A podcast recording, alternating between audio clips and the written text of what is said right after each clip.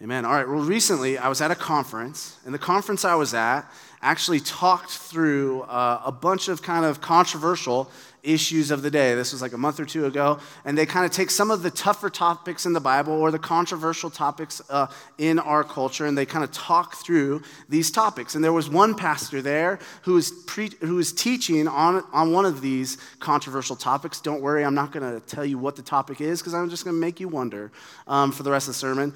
Um, and he is a pastor that's been asked to to preach and teach on this particular topic a lot over the last year or two. And so he's at this conference and he's preaching on this same topic that he's been asked many times to preach on.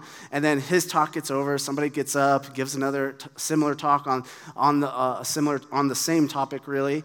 And then at the end, they kind of bring a handful of the speakers up for a, a Q&A session, right? A question and answer session where we could text in questions we had for the various leaders and teachers and, and pastors that were there. And so I don't know what question prompted this particular pastor to say this, but this thing he said really stuck with me is something prompted him to say something to the, to the degree of, uh, this is the last conference, this is the last time that I'm going to be speaking on this particular controversial issue. And what he said is he wanted to be much more intentional in the coming years to plant churches raise up leaders, and to share the gospel with people. And that moment kind of just stood with me. This pastor in particular, he's kind of one of, uh, one of my heroes in the faith too. And, and uh, it, it, stood out to me, uh, one, because he was kind of so dejected, I think, by uh, the lack of fruit I think he was seeing and talking about this issue. But it also just stood out to me his heart to, to really uh, focus on some things a little bit more intentionally. And So that moment stuck with me. And then a couple weeks ago, when I'm studying this passage that we're in, we're in Colossians, we're in the last two passages of Colossians that we'll be in. So we'll wrap up the book of Colossians today. When I was studying that with other redemption pastors, talking through how we were going to preach it, I feel like this text awakened me in a similar way. Not to say that it's not important for us to talk through controversial issues, just go back 10 minutes if you don't believe me. Um, but uh, I think it's very important for us to talk through the controversial issues. I think it's very important for us to think through controversial issues. But as I was going through this passage, it, it kind of awakened me to even what that pastor had said, kind of going, what do I want to be intentional? What do, what do I need to be, be intentional about? Because I think what happens for me and for us is a lot of times we evangelicals, we often like to get stuck on controversial topics. Like, for me as a pastor, how that plays out for me is some kind of cultural, controversial topic will come up, and I just can't stop thinking about it. In fact, I'll often buy one to five books on the topic, or I'll download one to five sermons on the topic, and I will really get stuck on some of these controversial topics and, and thinking through it. By the way, don't use this against me later in a conversation, okay? I'm, I'm being vulnerable and honest. Like I do, I just get stuck on some of, uh, uh, some of that.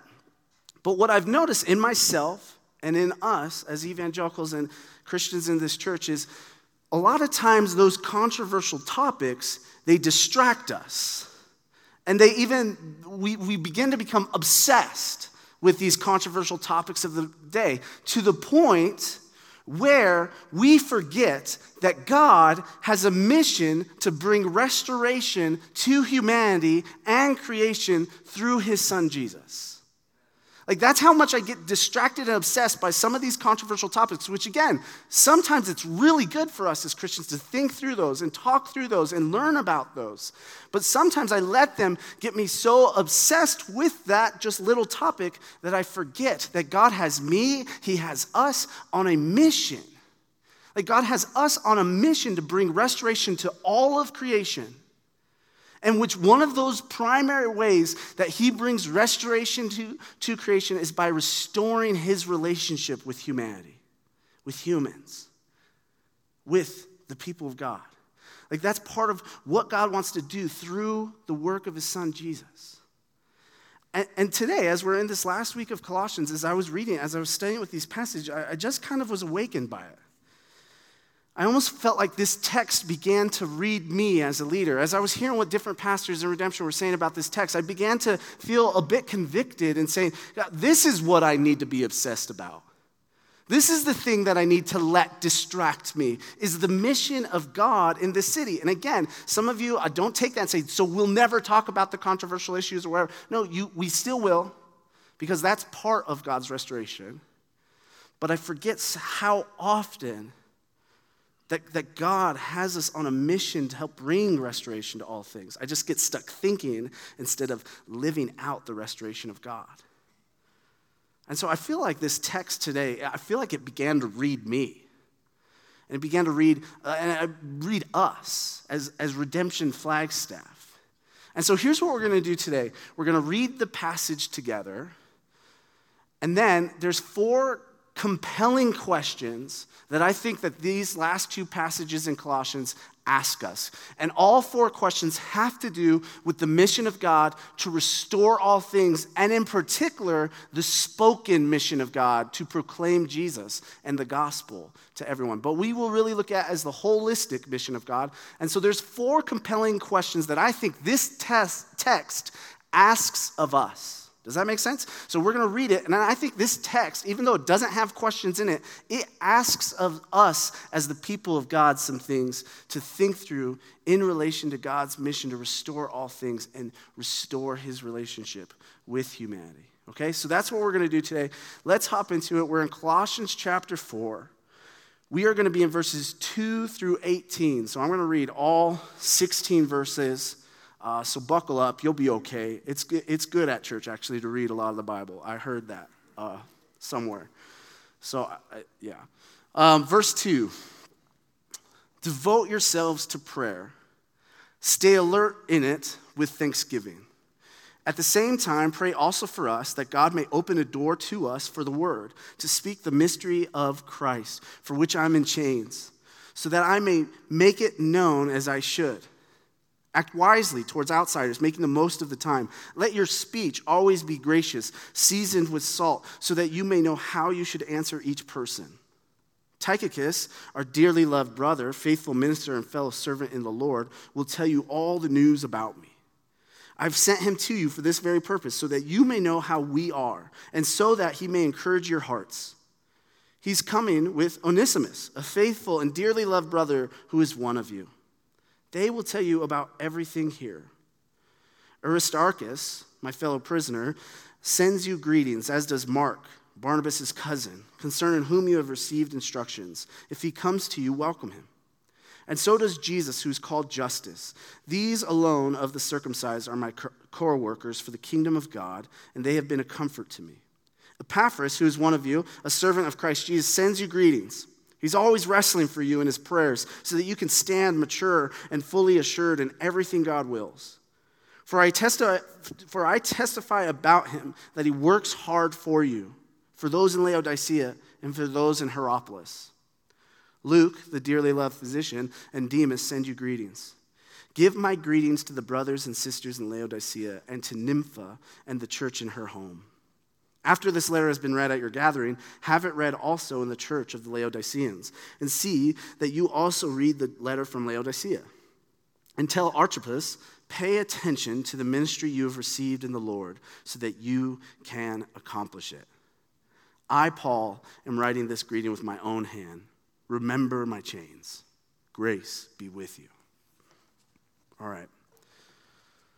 So I, I really feel like this text asks us questions about God's mission. I think, in particular, God's mission to proclaim Jesus to the world. But uh, God's mission is bigger than that. It is word and deed, it is restoration of all things. That's the mission that God is on. And so, there's four questions I think this text asks us to consider and think through. And the first question is this Do you know? Do you know that you are part of God's mission? Do you know that you, saint, you, Christian, you, follower of Jesus, you are part of God's mission to restore all things?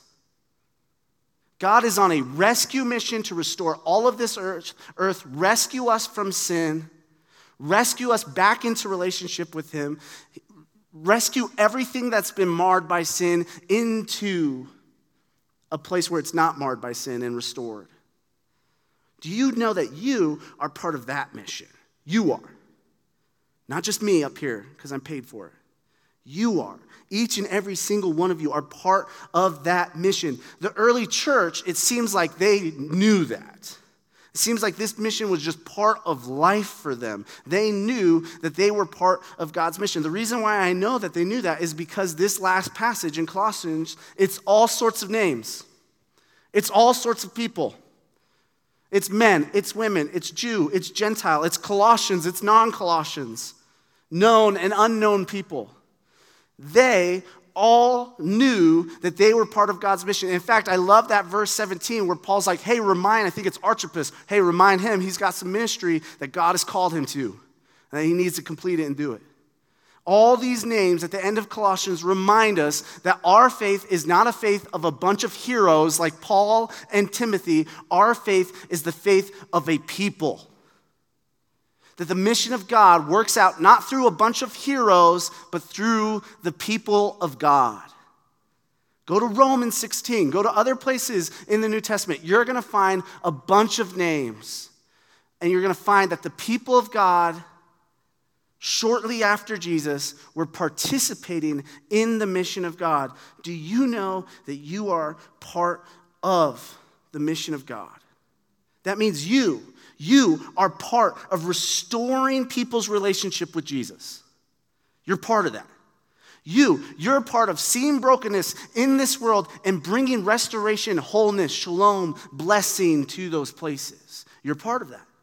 God wants to use you to, to restore all things. One day He's going to restore them completely and fully, but in the meantime, what God wants us to do to display His kingdom and display Him is to work in that restoration ourselves, to invite people to see the restoration of God. I think many of us, when it comes to God's mission, we have kind of a mindset of like, leave that to the people with time, or leave that to the gifted people, or leave that to the professional clergy people. When I read the New Testament, that was not their mindset. Their mindset was we are all called, we are all part of God's mission to restore all things. Church, you want purpose? You want purpose in the world? Your pur- one of your purposes God has made is that you are here to live out His mission to restore all things. You have purpose for the rest of your life. If you feel purposeless, there's purpose for you. Where is there brokenness? Bring restoration. Where are people far from God? Try to bring them in close. That we are part of God's mission. So this text full of names, I feel like it demands to ask us, do you know that you're part of God's mission? Okay? The second question I feel like this text asks us is this Do you know, or do you pray for God's mission? Do you pray for God's mission? Uh, once again, Paul and Timothy here, or Paul, or maybe it's just Paul at this point, uh, mention these prayers of thanksgiving, telling the church, hey, constantly be in prayers of thanksgiving. And almost like this is central to the identity of, of God's people.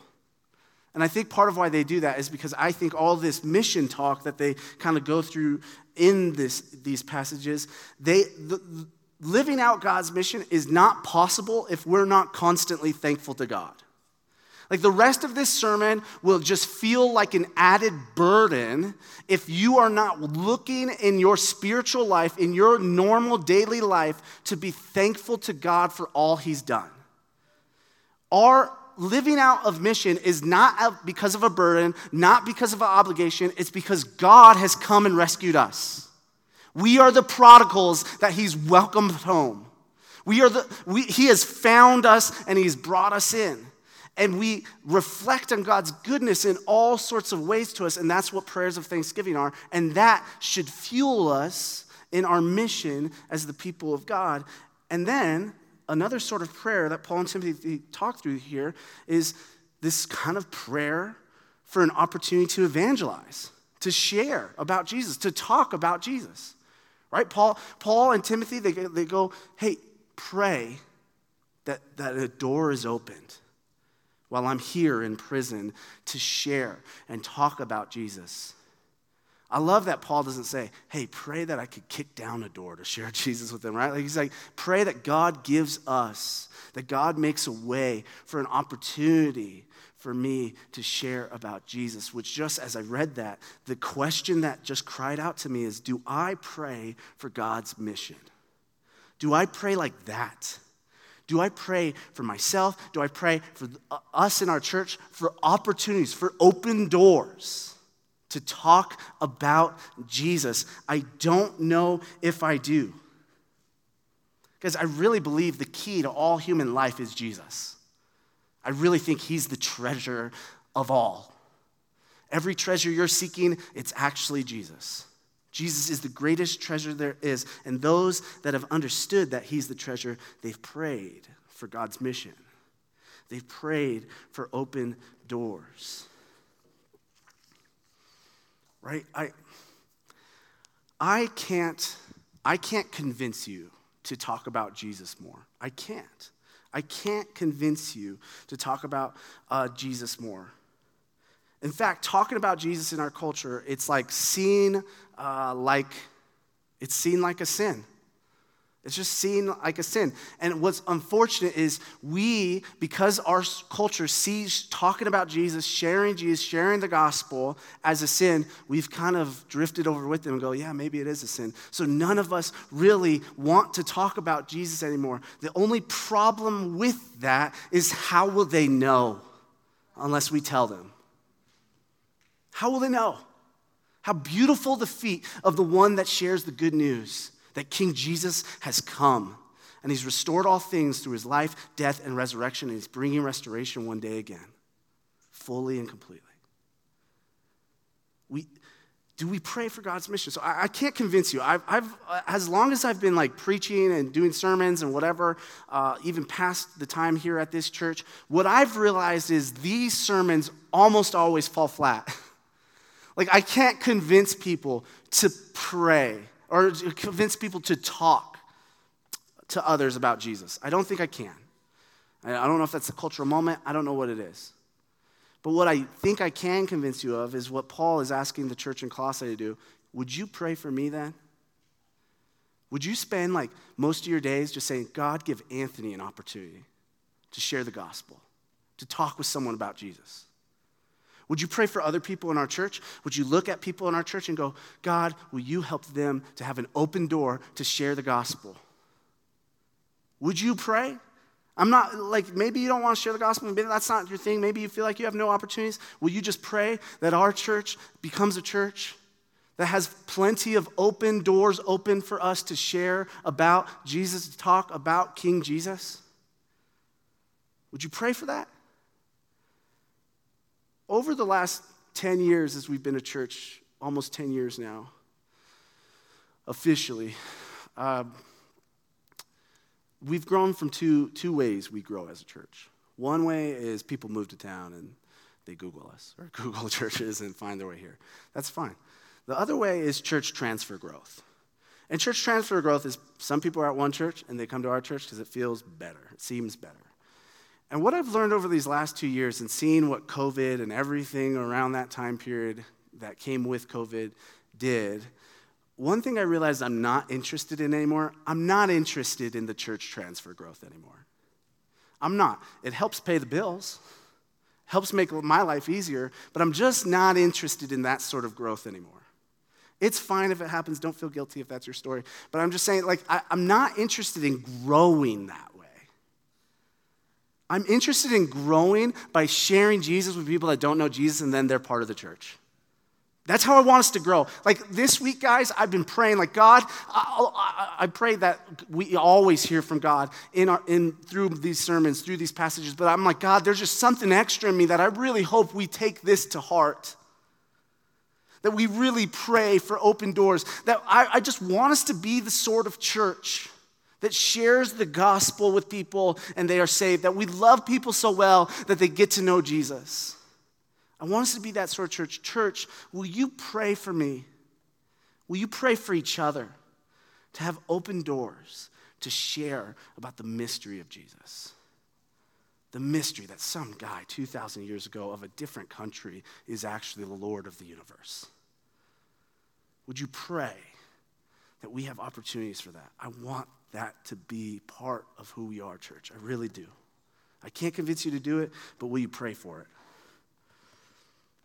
God, will you, God, will you open doors for this church to share about your son, King Jesus? Pray that with me, church, at times. All right, the next question uh, that I feel like this text asks us is this Do you live life as a wise display of Jesus? Do you live life as a wise display of Jesus? Let me reread verses 5 and 6. Act wisely towards outsiders, Make the most of the time. Let your speech always be gracious, seasoned with salt, so that you may know how you should answer each person. For Paul and Timothy, the church living wisely in front of the watching world was so crucial. It was so important. It was almost urgent to them. It was urgent to them that the church would live wisely with those that didn't believe in Jesus. Is the mission of God so ingrained in us that we think about how we live in front of outsiders, those that don't think Jesus is Lord? Do we think to live wisely in front of them? Are we wise about what we say? Are we wise about what we do? Does how we live uh, almost encourage people or draw people into wondering about who we are and why we live that way? I think we live in a culture, it really appreciates foolishness. It just does. If you go to Proverbs and look at, look at what is wise living what's foolish living, our culture appreciates a lot of foolish living. Spout off your opinions, no matter how, how it sounds, if you think it's what's right. Do what you want, no matter how horrible of a witness to Jesus it might be. I think sometimes this foolishness our culture celebrates has infiltrated its way into us, and we have this rugged individualism and, and we're foolish rather than wise in front of others. And I think sometimes our foolish living causes the outsiders, those that, are, that don't believe in Jesus, around us to not even consider Jesus because of how we're living. We are to live wisely in front of the watching world. Live wisely, church. Think about your words, think about your actions, because I think too many of us live foolishly and it pushes. I really think your foolish living, our foolish living, my foolish living pushes people away from Jesus. I'm going to give two examples. One's kind of serious, one's kind of silly, okay? But I actually agree with both of them, all right? Two examples of foolish living that I feel like we Christians do a lot. This first example comes from a pastor friend of mine. He was talking about at his small group, there was a woman who had been coming who was married, but just she was coming. Her husband wasn't coming to the small group ever. And uh, she kept coming, she kept uh, coming to the small group. She, I think she was a newer Christian, if I'm not mistaken, and her husband never came. Well, eventually, one day, uh, the husband comes to small group. And on that same day, somebody in the small group, a strong Christian or a Christian, I don't know how, I can't really, I don't know them. So a Christian uh, starts spouting off about Mormonism, just railing on Mormonism and how terrible of religion it is, all, all, just any, anything.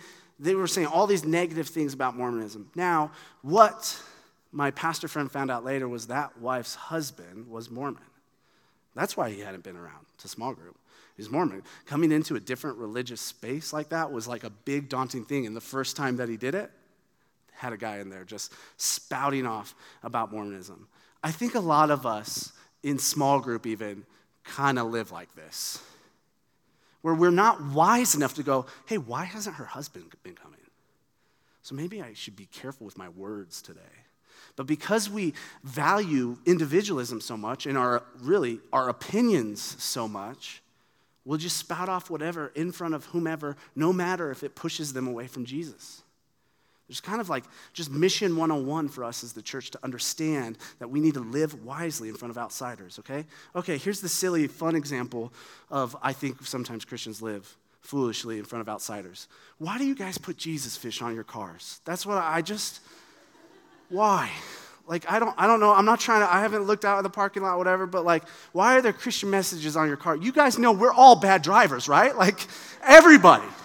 If you, here's an example. You're supposed to yield while turning left, church, okay? I don't know. In this city, no one yields while turning left. It's insane to me, okay? I've literally had someone from the church be like, wave their hands at me. I'm like, you're supposed to yield. Um, in my heart, I didn't say it. Um, we all have something where we drive bad. I know me. I think it's I'm bad at checking blind spots, all right? Like we all have things where we're bad when we're driving bad. So some of us Christians go, you know what will help that? Put a Jesus fish on the back of my car. So now when I cut someone off, they go, oh, Jesus cut me off right now. Like, I hate the bumper sticker. The one I hate the most, this bumper sticker where it's like if you're close enough because the font is small enough, it says like, "Do you follow Jesus this closely?" I was like, "No!" Like, 95% of this town is not a Christian. Like, they're not like. I really want to hear the story that someone read that and was like, "Dude, I am tailgating this guy." and I need to become a Christian. Like, like no one thinks that. Christians, stuff like that is foolish living. I know it's a silly example, but that's foolish living. Like, I want to be a banner for like Jesus by, by showing off my bad driving or my snarky comments. Like, we, there's just little things we do like that where if you just read the book of Proverbs and applied it to all of your life, I think you begin to see what Paul and Timothy are getting at when they are, talking about wise living. Church, our wise living draws people in to Jesus somehow. Think of the prodigal son story. The prodigal son knew his father was a good steward of his stuff, and he said, Man, the servants got it better than me. I'll go back. I think sometimes that's how people are drawn in. They go, Man, they, they understand, there's wisdom that they have. I don't think if you went out and polled people and said, do you, do you think Christians are wise? I don't think they would say that. I'd say, I think they'd say, they got some weird bumper sticker stuff going on. The, this text commands us to live wisely. It's part of God's mission to live wisely. God wants to display himself through us. That's wild. I don't know why he does it that way, but he wants to display himself through us. And part of displaying God through us is by us living wisely into his wisdom. All right, a, a, scholar, William Hendriksen, he has a quote kind of about this text that I think really nails what I'm trying to get at. He says, It, it is as if the apostle were saying, behave wisely toward outsiders, always bearing in mind that though few men read the sacred scrolls, all men read you. That's, that's true, church. The world, the watching world, is reading us instead of the Bible to get to know Jesus. Are we going to take advantage of that in a good way? All right, I think that quote even just leads me to this last question very quickly is does your life demand an answer? Does your life demand an answer?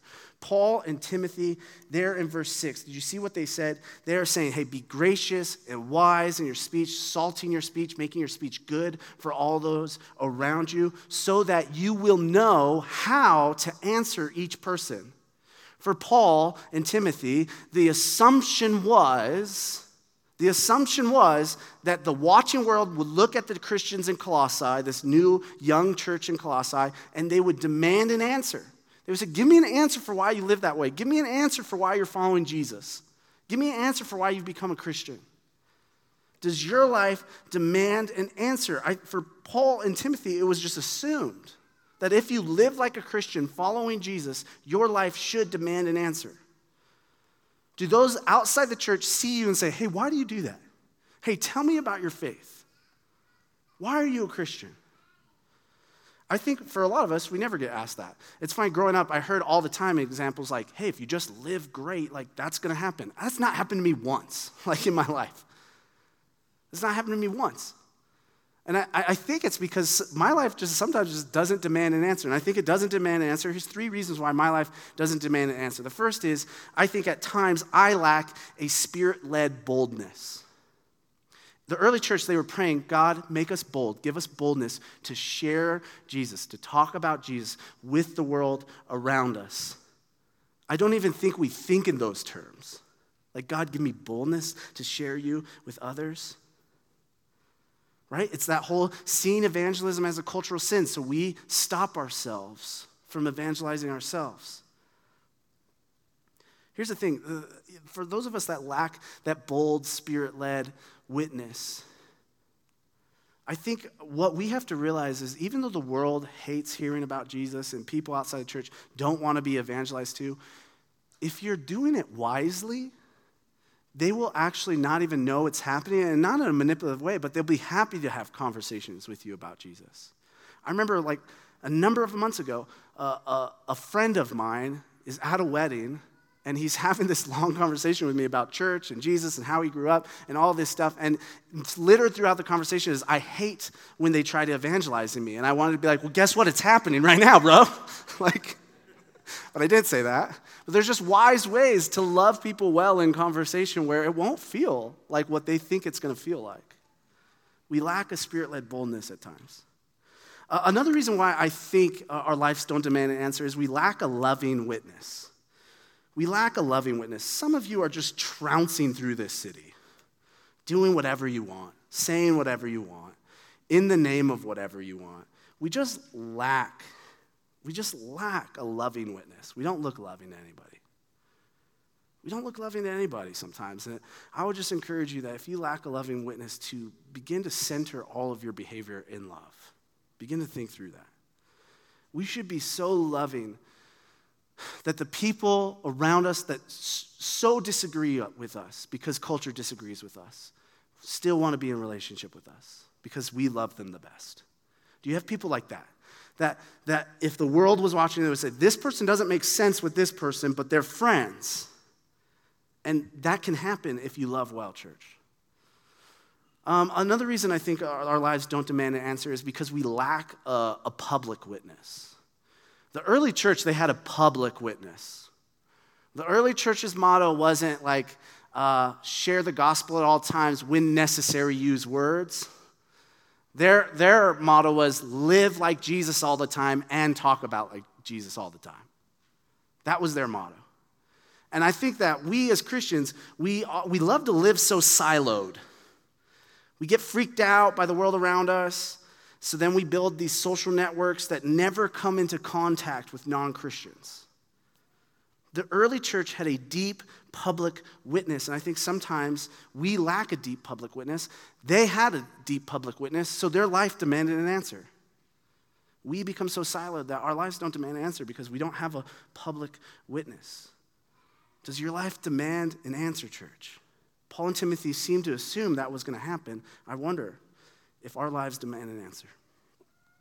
Or this text this text invites us to see how we are part of God's mission, how we are to pray for evangelistic opportunities, how we need to live wisely, even publicly.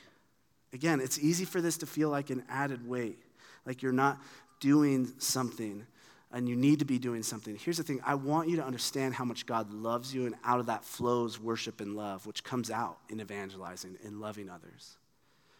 Uh, but I want to show a picture uh, called like the three corded strand of uh, evangelism. It's from this book called Total Church, and I find it really helpful in thinking through evangelism. A lot of, uh, a lot of you maybe are feeling like Anthony's just trying to send us out as salesmen for, salesmen for Jesus. I'm, I'm not trying to do that. I think good evangelism has these three things in it it has building relationships just for the sake of loving someone. I think it has sharing the gospel, talking about Jesus, talking about King Jesus, talking about his life, death, and resurrection. And then I think it also has introducing people to community, the community of God, the people of God. I think if this, sermons like this feel like a burden to you, I want you, I want you to kind of press into that. At different times, you might be doing one of those strands more than the other. And that's okay, and that's good. We, as the body of Christ, are evangelizing together, not as a bunch of salesmen, saleswomen. Does that make sense? Lean into this, church. If we are going to evangelize well, we have to lean into this. A lot of times when I'm hanging out with non Christians, I invite one of my Christian friends along because I just don't want to be alone in that. And I think a lot of times my friend has a better ability of evangelizing than me. So, church, I I just, this, this text, it just asked me all sorts of questions. I hope asking you those questions helped you guys this morning. I hope it invites us to live into the reality that we're all missionaries, that Jesus has called all of us. Jesus has died and rose to bring you and equip you for the work of ministry. I, will you participate in that mission? I hope so. Let's pray, church. Let's pray. God, thank you for this book of Colossians. It's been such a great book to go through together. Thank you for at the end of it just reminding us of your mission and who you are. God, we, we want to be a church that brings your son to this world. I don't want to be a church that, um, I don't know, is just a great religious experience. I want to be a church that really, genuinely brings you to the world. God, help us to be that church. Help me to know how to be, how to lead in that. Give us wisdom. God, help us to pray for open doors. God, would you open doors for every single person in this church that it's a Christian to have an opportunity to talk about you this week? Would you make us a people that pray for that sort of opportunity often? God, we love you and we need you. Amen.